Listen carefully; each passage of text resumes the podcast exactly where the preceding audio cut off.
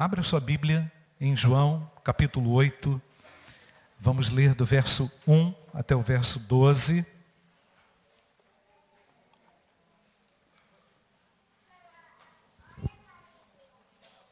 O reino é de Deus. Podemos repetir o tema, irmãos? O reino.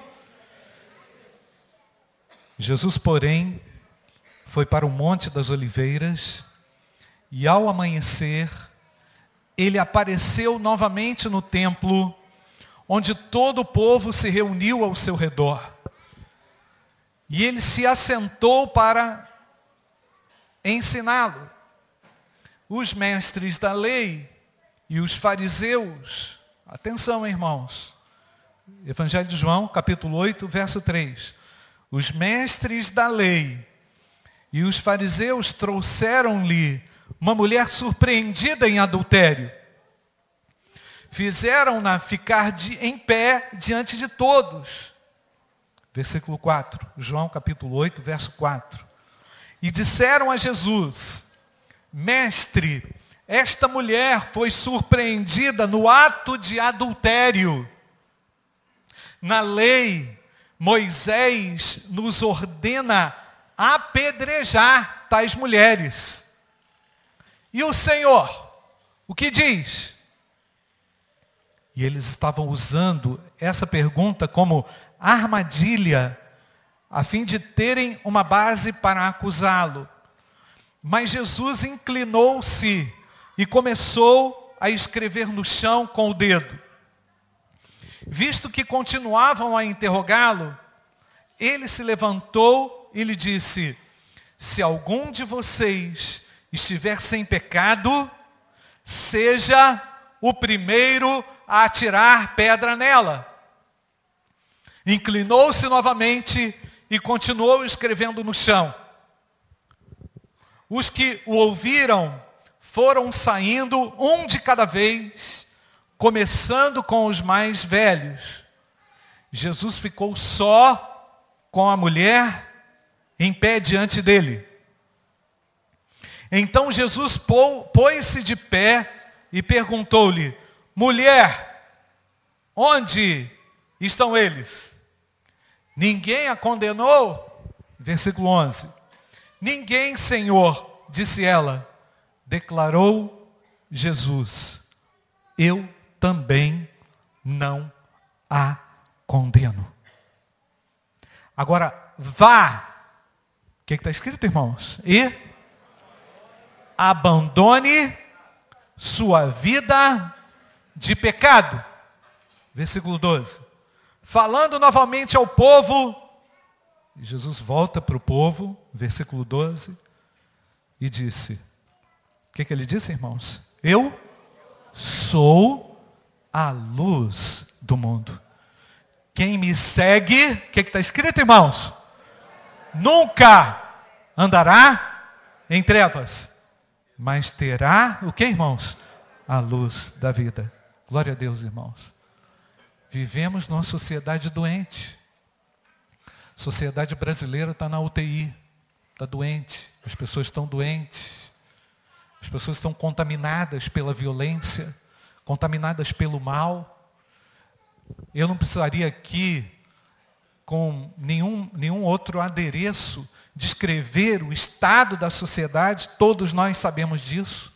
Uma sociedade que valoriza, explora, detona a sexualidade a qualquer custo, o prazer a qualquer custo, a satisfação pessoal a qualquer custo, o hedonismo, Sociedade que não consegue ser satisfeita nela mesma e com os prazeres que ela cria, recria, inventa e reinventa. O indivíduo hoje, eu comentei hoje de manhã, o indivíduo hoje é premiado por causa do barraco que ele faz. Um ato de altruísmo, um ato de generosidade, de doação, de dádiva não faz ibope, ninguém bate palma para um gesto doador. Mas todo mundo bate palma para aquele cara que faz o maior barraco na rua e fala assim: Nossa, cara, tu arrasou. Ô gente, nós estávamos saindo daqui hoje, hein, Pastor Júnior? A gente estava saindo daqui hoje, passa o cara com uma caminhonete dessa assim, é, maior do que aquela do Selim, duas vezes maior do que a sua, Selim, assim, imensa. O cara para aqui com o sol e fica todo mundo olhando e o cara fica dançando sentado assim. Ah, tá. Não sei se era assim, não era assim não, mas o cara fica assim, tipo assim, me olha, tipo assim, vem me curtir. Sabe, eu parei o trânsito, todo mundo me viu. Eu ganhei os meus 15 minutos de fama. A ideia, irmãos, da premiação é para aquele que faz a melhor exibição. Aquele que se exibe melhor, aquele que faz melhor, aquele que faz o maior barraco. A lógica da maldade ela está impregnada na mente de todos. Valoriza-se a afronta, premia-se o agressor. É incrível, irmãos. Eu não sei onde é que nós estamos. Eu não sei se você acredita nisso. Você que de repente entrou aqui, está adoecido, está amortecido, está acabado, está destruído também por causa dessa dessa necessidade exibicionista. Então, o indivíduo, além disso, hoje, busca freneticamente o prazer e é capaz de se colocar num jugo de escravidão em busca dessa frenética, dessa busca frenética pelo prazer. Como é que nós vamos nos posicionar? Como é que nós devemos portar no mundo doente que está na UTI, respirando por aparelhos? Nós vemos, queridos, as pessoas extremamente é, é, capazes de fazerem atos, cometerem atos bizarros, mas eu quero dizer a você, o Evangelho é a boa nova do Senhor para a sua vida, meu amado. Porque ninguém consegue ser feliz assim. Ninguém consegue ser realizado assim. Ninguém consegue êxito na vida assim.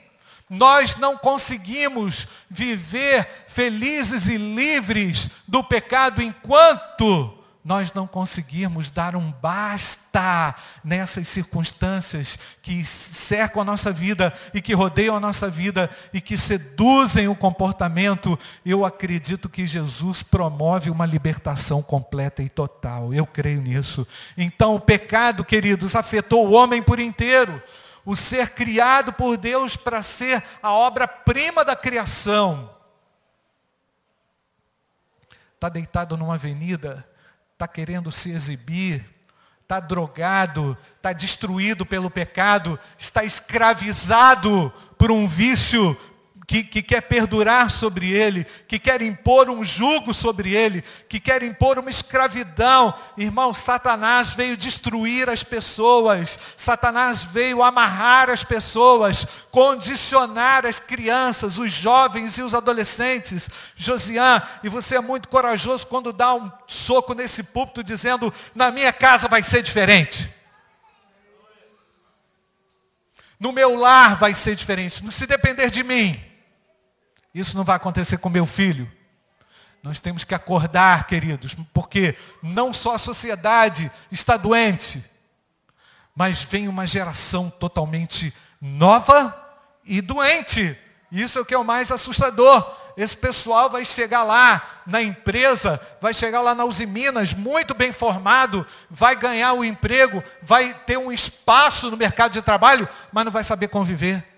A brutalidade está dentro dele, a violência está dentro dele, a maldade está dentro desse indivíduo. Pode ter um currículo brilhante, um QI brilhante, mas se não tiver um coração transformado, isso ainda tudo é muito pouco. E Jesus veio para trabalhar o coração do homem doente. Eu louvo a Deus porque Jesus não se esqueceu dos fracos e dos doentes. Eu louvo a Deus porque Jesus ainda recupera. Eu louvo a Deus porque Jesus tem a chave desse grilhão que amarra as pessoas a um condicionamento. Ele é capaz de transformar aquele homem, como foi capaz de transformar essa mulher. Então, meus queridos, deixa eu falar para você. O cristão não brinca com fogo. O cristão não brinca com pecado. Ele, na hora que vai usar o seu celular, na hora que vai, vai usar ali o clique do computador, ele sabe que ele está diante do inferno. Verdade ou não, irmãos? Ele está diante de algo que está só esperando para captá-lo, para engoli-lo, para devorá-lo, para destruí-lo. Casamentos estão sendo destruídos por isso, irmãos. Lares inteiros estão sendo destruídos por isso. Pela pornografia. Pelo mal do liberalismo. Pelo câncer. Pelo vírus da destruição do coração. Então, meu amado, nós temos que ter cuidado com o nosso corpo. O corpo é o que, irmãos? A Bíblia fala que o crente, o corpo é o que? Templo do Espírito Santo, lugar onde Deus vai habitar. Deus não habita em templos construídos por homens. Deus habita no teu coração. E é a partir do coração, não a partir do templo, que Ele quer reformar as pessoas. Não é a partir do templo bonito aqui, estético, luz bonitinha, que Deus vai transformar as pessoas, não. Deus vai começar a mover e transformar à medida que você abrir o seu coração para Jesus, à medida que você deixar o Espírito Santo atuar. Nós acabamos de ouvir aqui um testemunho. Caminhamos um, algum tempo com Josian e com a Poli. E percebi, irmãos, que quem fez essa obra na vida dele foi Deus. Você viu que ele não citou aqui o nome de ninguém. Pastor fulano, Deus, a ação do Espírito Santo atuou com poder. Aliás, citou a Poli. Irmãos, há uma música.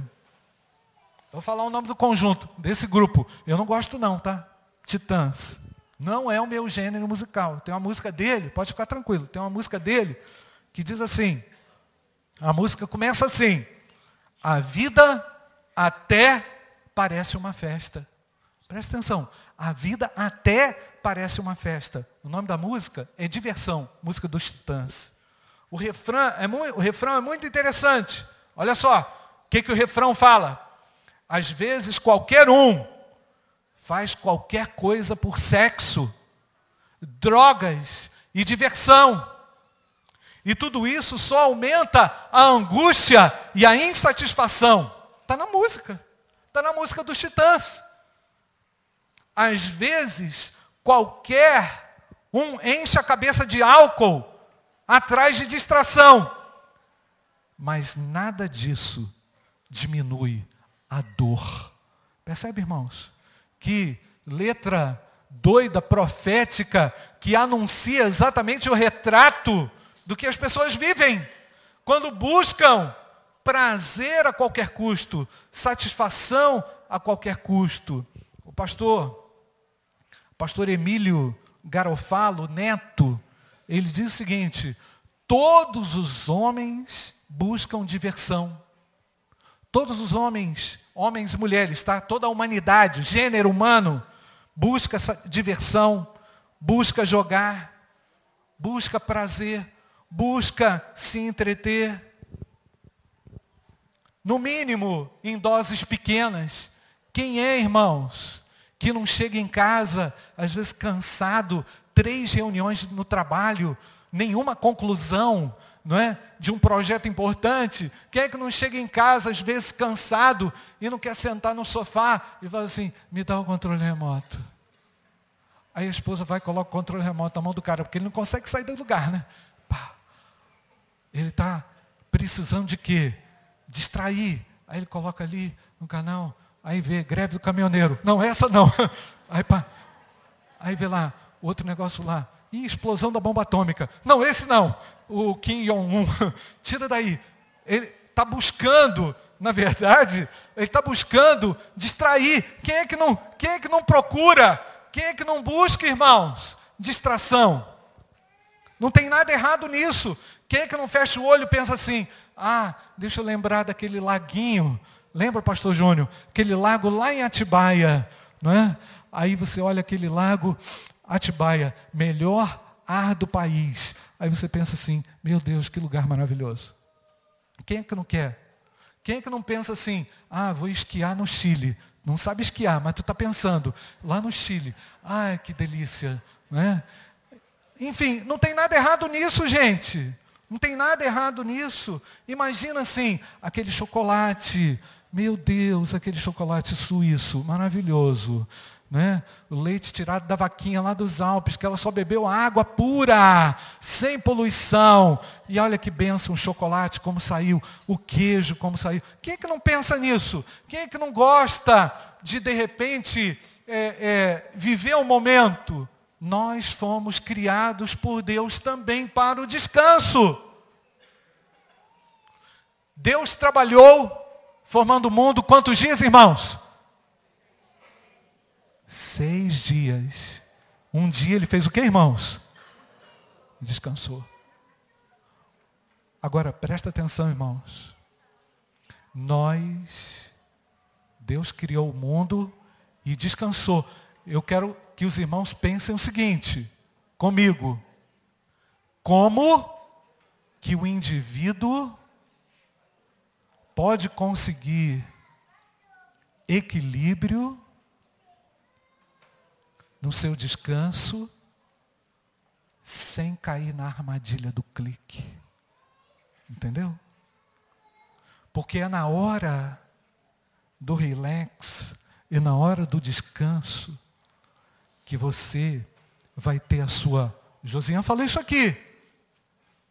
A mente produziu já uma imagem, uma ansiedade, e o indivíduo vai lá e fala assim: ah, eu mereço isso.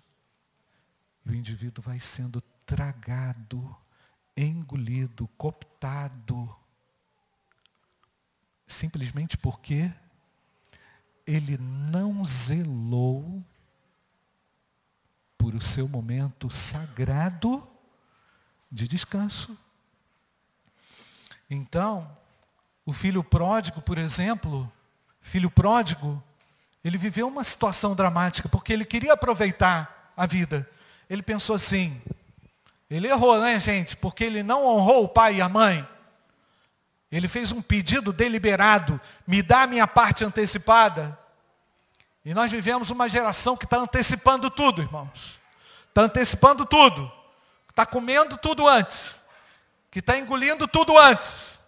Que não vive mais fases. Que não vive mais ciclos que não vive mais etapas. O indivíduo com 14 anos quer tirar a sua vida, porque ele já cansou da vida. Você entende? Ele já experimentou de tudo. O indivíduo está cansado. Ele está totalmente desordenado. Ele foi afetado pelo desequilíbrio total. E eu quero dizer a você, meu amado, que isso aí não depende de uma mente que vai, ah, eu vou me equilibrar, eu vou me equilibrar. Tudo bem, você vai se esforçar, mas é Deus que garante o controle e os limites seguros na sua vida e no seu coração. Amém, querido? Você crê nisso?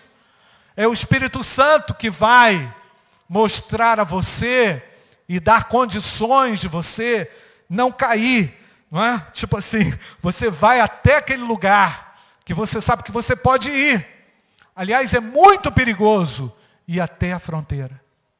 É muito perigoso. Enche a tua cabeça e o teu coração com o que a Bíblia fala. Tudo que é santo, tudo que é puro, tudo que é louvável, nisso pensai. Amém, igreja? Meu querido, a tua família pode estar destruída por causa disso. O teu casamento pode estar destruído por causa disso. Você que está aqui dentro. Você pode destruir a tua família. Mas Deus veio aqui nessa noite para dizer para você que você não precisa ficar refém dessa desgraça na sua vida. Jesus Cristo tem poder para restaurar a sua história. Então, o que, que o menino do filho pródigo lá, o filho pródigo lá pensou? Ele julgou que o melhor para ele era curtir a vida Ah, eu vou curtir a vida de maneira despreocupada, vou buscar qualquer forma de diversão que desejasse. O que, que aconteceu com o dinheiro, irmãos? Ele gerou mais dinheiro? Ele foi lá na bolsa, investiu, bacana, deu uma remuneração legal? Não. Acabou. Ele estava comendo o que, irmãos? Sushi, né? Não, ele estava comendo a comida do porco. Ele estava comendo a mesma, o texto diz que ele estava comendo as bolotas. E eu vou dizer para você, meu amado, meu querido, Satanás faz isso. Enganando o indivíduo, leva o indivíduo para uma condição de desgraça. Buscou diversão, encontrou inferno. Buscou diversão a qualquer custo, encontrou aprisionamento. Mas é, de onde que vêm esses desejos, irmãos? De onde que, que eles, eles partem? Eles partem de um coração que Deus mesmo fez para buscar o lazer de uma forma correta. Mas o indivíduo foi enganado, foi iludido, foi tragado. Não é? Então, o interesse por recreação não é o problema. Tem gente aqui que gosta de futebol, que joga futebol, que, pelo amor de Deus, cuidado, tá? É, videogame, irmãos. Porque deixa eu falar uma coisa. Esse é um outro ponto, irmãos. A violência também está nos videogames. É verdade ou não, irmãos? Da destruição, dessa coisa toda. Eu não dou conta, irmãos. Eu não dou conta de perceber como o crente pode cair numa cilada dessa. Porque ele sabe que tem destruição naquele negócio. Então ele vai para o lazer. O lazer dele qual é? Meter chumbo em todo mundo, destruir todo mundo. Pelo amor de Deus. Que ideia é essa? Que ideia sádica, louca é essa? E o cara vai mudando de fase. Eu estou lá na fase 5. Agora eu estou brincando de bomba atômica. O cara está destruindo o mundo. Pelo amor de Deus. O que, que é isso? Isso é lazer? Isso é descanso? Avalia. Vou deixar para você. Porque enquanto nós enchemos a nossa mente daquilo que não serve, o que entra junto, o que entra junto é uma série de valores completamente distantes daquilo que Deus deseja para a nossa vida. Quer ver, irmãos? Israel, no Antigo Testamento, celebrava com festas a colheita. Várias festas havia no Antigo Testamento é, o povo festejava. Não é legal ter diversão em casa? É legal não é, irmãos? É legal festejar, irmãos, dentro dos limites. Não é ruim. Cuidado, meu querido, com o seu momento de lazer. Curiosamente, irmãos, eu posso aqui afirmar que Jesus também foi numa festa de casamento. Não é verdade, irmãos? Foi lá numa festa de casamento, participou. Imagina qual era o assunto. Jesus não estava lá pregando sobre o sermão do monte. Jesus estava conversando com as pessoas. Aliás, foi acusado injustamente por ser um beberrão e um glutão. Verdade ou não é? Porque ele andava com as pessoas. Ele sabia celebrar. Ele entendia os limites do trabalho, do descanso, do lazer, da festa e daquilo que convinha então dizer que o problema é o lazer está errado. O problema são os limites que nós não conseguimos guardar pela ausência dos valores que permeiam o nosso coração. E é aí que eu e você entramos. Porque por vezes utilizamos as coisas boas para o mal. Quer ver como é que é? O indivíduo é bom de bola. Olha só como é que o cara usa o bem para o mal. O cara é bom de bola, faz gol. Não é o meu caso. Faz gol à vontade, artilheiro, caneta, não sei o quê. O cara faz isso e aquilo. É ótimo. Mas sabe para que, que ele faz isso? Para ele se dar bem com as garotinhas. Entendeu? Então ele sabe que tem um monte de Maria chuteira no campo. Então ele vai lá e tal, faz aquela pose, porque ele quer usar disso do talento que Deus deu para ele, para se envolver com prostituição. Está certo isso? Não. Deus deu a ele essa habilidade, mas o cara usou isso para o mal, para o seu próprio interesse. Então, às vezes o camarada também tem condições de fazer uma boa jogada, mas o que, que ele faz? Maliciosamente ataca o é, adversário, faz mal à pessoa, como nós já vimos inúmeras vezes, bons jogadores fazerem péssimas, eh, desenvolverem péssimos comportamentos em campo. Então, quero voltar para o texto, irmãos. É, João capítulo 8. Eu quero chamar a sua atenção para isso. Por quê, irmãos? Nós lemos no texto história de uma mulher condenada. Condenada. Porque a lei não daria para ela o que Jesus deu. A, a ponta da caneta não daria para ela nenhuma esperança. E o pior, gente, deixa eu falar aqui para você. Essa mulher caiu na mão de religiosos legalistas. Prestou atenção? Pessoas que olhavam para o próximo apenas com o desejo, provavelmente, de ver sangue. Aquele pessoal ia ver sangue, porque aquela mulher ia ser apedrejada até morrer. A lei garantia isso. A lei garantia isso. Vamos eliminá-la. E olha só a provocação, irmãos.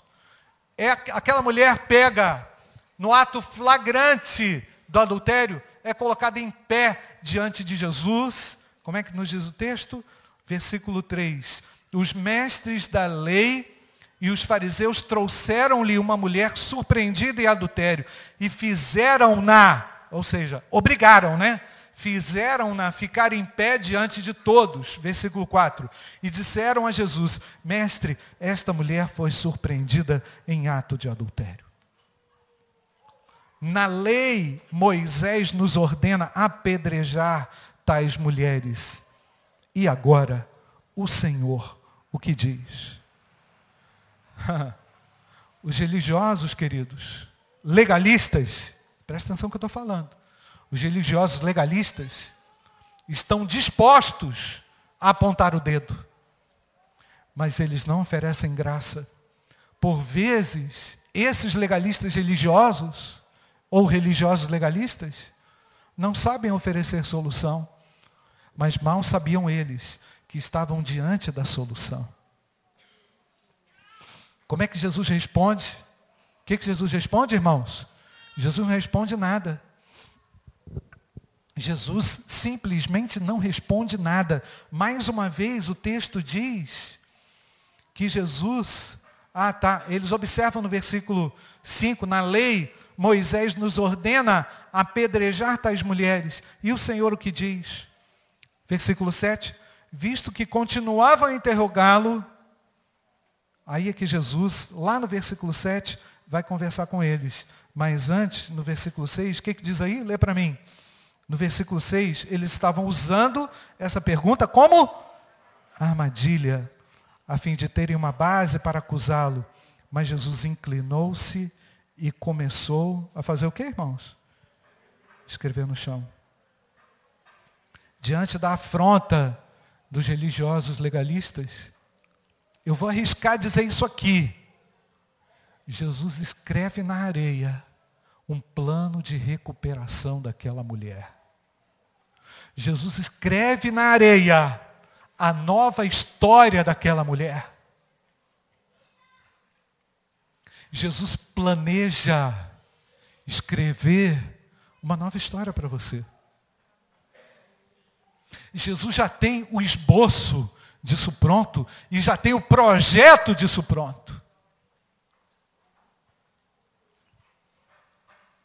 Jesus se vira então para aqueles homens, visto que continuavam a interrogá-lo, Jesus não os respondeu a pergunta. Ele coloca uma outra situação. Qual é a situação, irmãos? Versículo 7. Se algum de vocês estiver sem pecado, seja o primeiro a tirar a pedra. Versículo 8. Inclinou-se novamente e continuou escrevendo no chão. Jesus continuou com o seu projeto de reestruturação da vida daquela mulher. Jesus quer gastar tempo com coisa produtiva. Jesus gasta o seu tempo. Jesus gastou a sua vida com algo produtivo. Louvado seja Deus, porque Ele em três anos e meio nos ensinou como viver e ao final se sacrificou em nosso lugar. Somos livres pelo sangue do Cordeiro de Deus. Eu sou livre pelo sangue do Cordeiro de Deus. E Jesus vira para a mulher e pergunta para ela: mulher, onde estão eles? Ninguém te condenou? De repente, Josiane, você que teve a coragem de falar esse testemunho aqui nessa noite, de repente, eu espero que não, mas de repente alguém quis tacar pedra em você. Não merece o perdão. Não merece a minha atenção. Não merece ter o seu casamento restaurado, mas o que Jesus fez, Jesus contraria a lógica humana. Amém, queridos? Jesus recupera o indivíduo destruído por causa do pecado. Essa mulher adúltera não tinha internet, mas ela sabia fazer o mal. O problema não é a internet, não. Ah, vai dizer que é a internet que é o problema? Não. O problema é o coração do homem. Corta a internet, o cara inventa outra coisa. Verdade ou não, irmãos? Corta isso, corta aquilo, o cara vai, sei lá, pula cerca, se vira. Ele vai, ele vai igual um trem desgovernado, irmãos. Porque o pecado, quando domina o indivíduo, o negócio é para valer. Ele faz mesmo. Mas Jesus, quando controla o indivíduo, coloca de pé. Louvado seja Deus. Então Jesus mostra que o perdoado, presta atenção, não poderia ser condenado por ninguém. O perdoado não pode ser condenado por ninguém. Porque, irmãos, nenhuma condenação há para os que estão em Cristo Jesus. Agora, ao perdoado, Jesus exige uma coisa. É a mesma coisa para você, Josiane, mesma coisa para mim, mesma coisa para Marilene, mesma coisa para todos aqui. Todo mundo está no pé de igualdade nisso aí. Tá certo, irmãos? O perdoado e o alcançado pela graça está na mesma condição. Jesus fala para eles: Jesus fala para ela. Jesus pôs-se em pé e perguntou, mulher, onde estão eles? Ninguém te condenou? Ninguém, Senhor, disse ela. Olha o desespero naquela vozinha. Ninguém, Senhor, disse ela. Declarou Jesus, eu também não a condeno. Agora vá, o que, que diz o texto, irmãos? E abandone o seu, a sua vida de pecado. Ou seja, Agora a bola está no teu pé. Entendeu? Entendeu, gente? Deus fez a parte dele, os religiosos legalistas fizeram mal, mal e porcamente a parte deles, porque a gente tem que agradecer a eles também, porque se não fosse eles, Jesus não teria dado essa lição. Até Deus transforma aquela situação de apedrejamento em graça ou seja, vieram com tudo para me destruir, mas não conseguiram, porque Jesus entrou na história, escreveu um plano de recuperação, deu uma nova oportunidade, e é isso que ele faz com você nessa noite. É isso que ele quer fazer com você nessa noite. Que está destruído por causa de um vício. Ah, pastor, eu sou forte, prostituição não me pega, mas de repente outra coisa te pega, não é? Ah, eu sou. Não, não é você que tem que dizer que é bom, que é A, que é isso, que é aquilo. Não! É Deus que dá condições de você dizer, até aqui me ajudou o Senhor. encontrei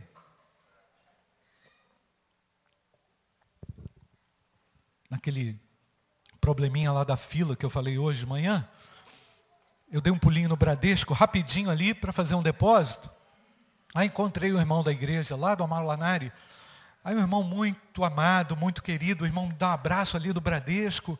E assim, eu estava chateado daquela fila, irmãos, confesso, porque aquele cara já tinha arrumado um, um boletim de ocorrência comigo, né? E aí eu já estava meio assim.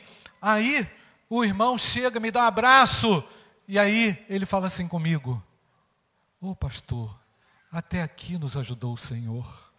Eu falei, amém, irmão, isso é verdade. Eu creio, eu creio. Você entende, irmãos? Não é por força, não é por violência, não é pela, pelo nosso instinto. Gente, o pecado arruinou também a nossa vontade. Percebe?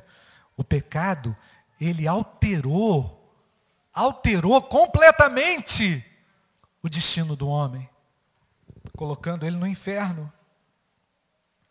Ao perdoado, Jesus dá uma ordem: abandone a tua vida de pecado. Para concluir, a gente vive numa sociedade doente, está na UTI, agonizante. Mas para essa sociedade doente, há esperança. Eu não estou falando isso aqui revoltado. Eu estou falando isso daqui certo que há uma esperança. A esperança é Cristo.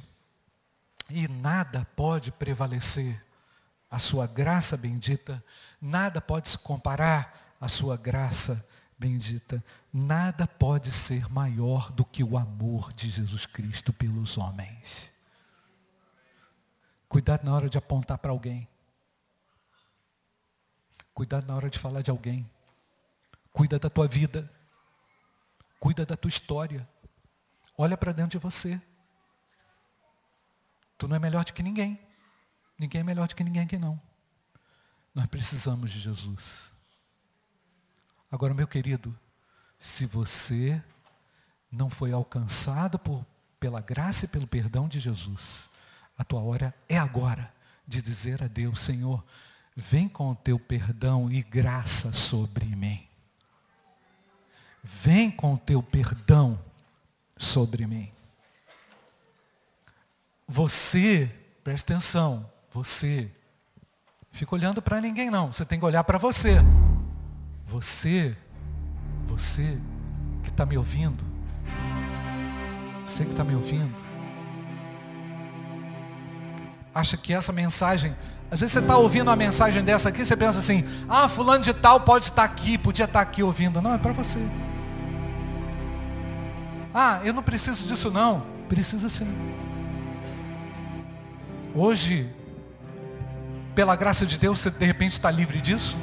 Mas eu não sei amanhã. Eu não estou rogando praga na tua vida, não. Mas eu estou só querendo dizer para você, meu amado, que se você não vigiar, você cai.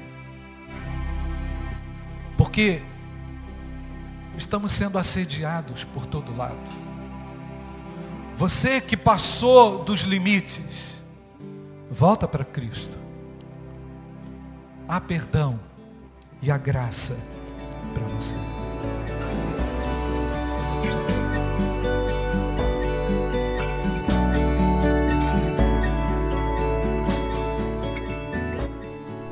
A Igreja Batista do Bom Retiro tem plena convicção de que a palavra de Deus é poder para salvar e transformar vidas. Nosso desejo é que essa mensagem tenha alcançado seu coração. Para saber mais sobre quem somos e em quem acreditamos, acesse ibbrpatinga.com.br.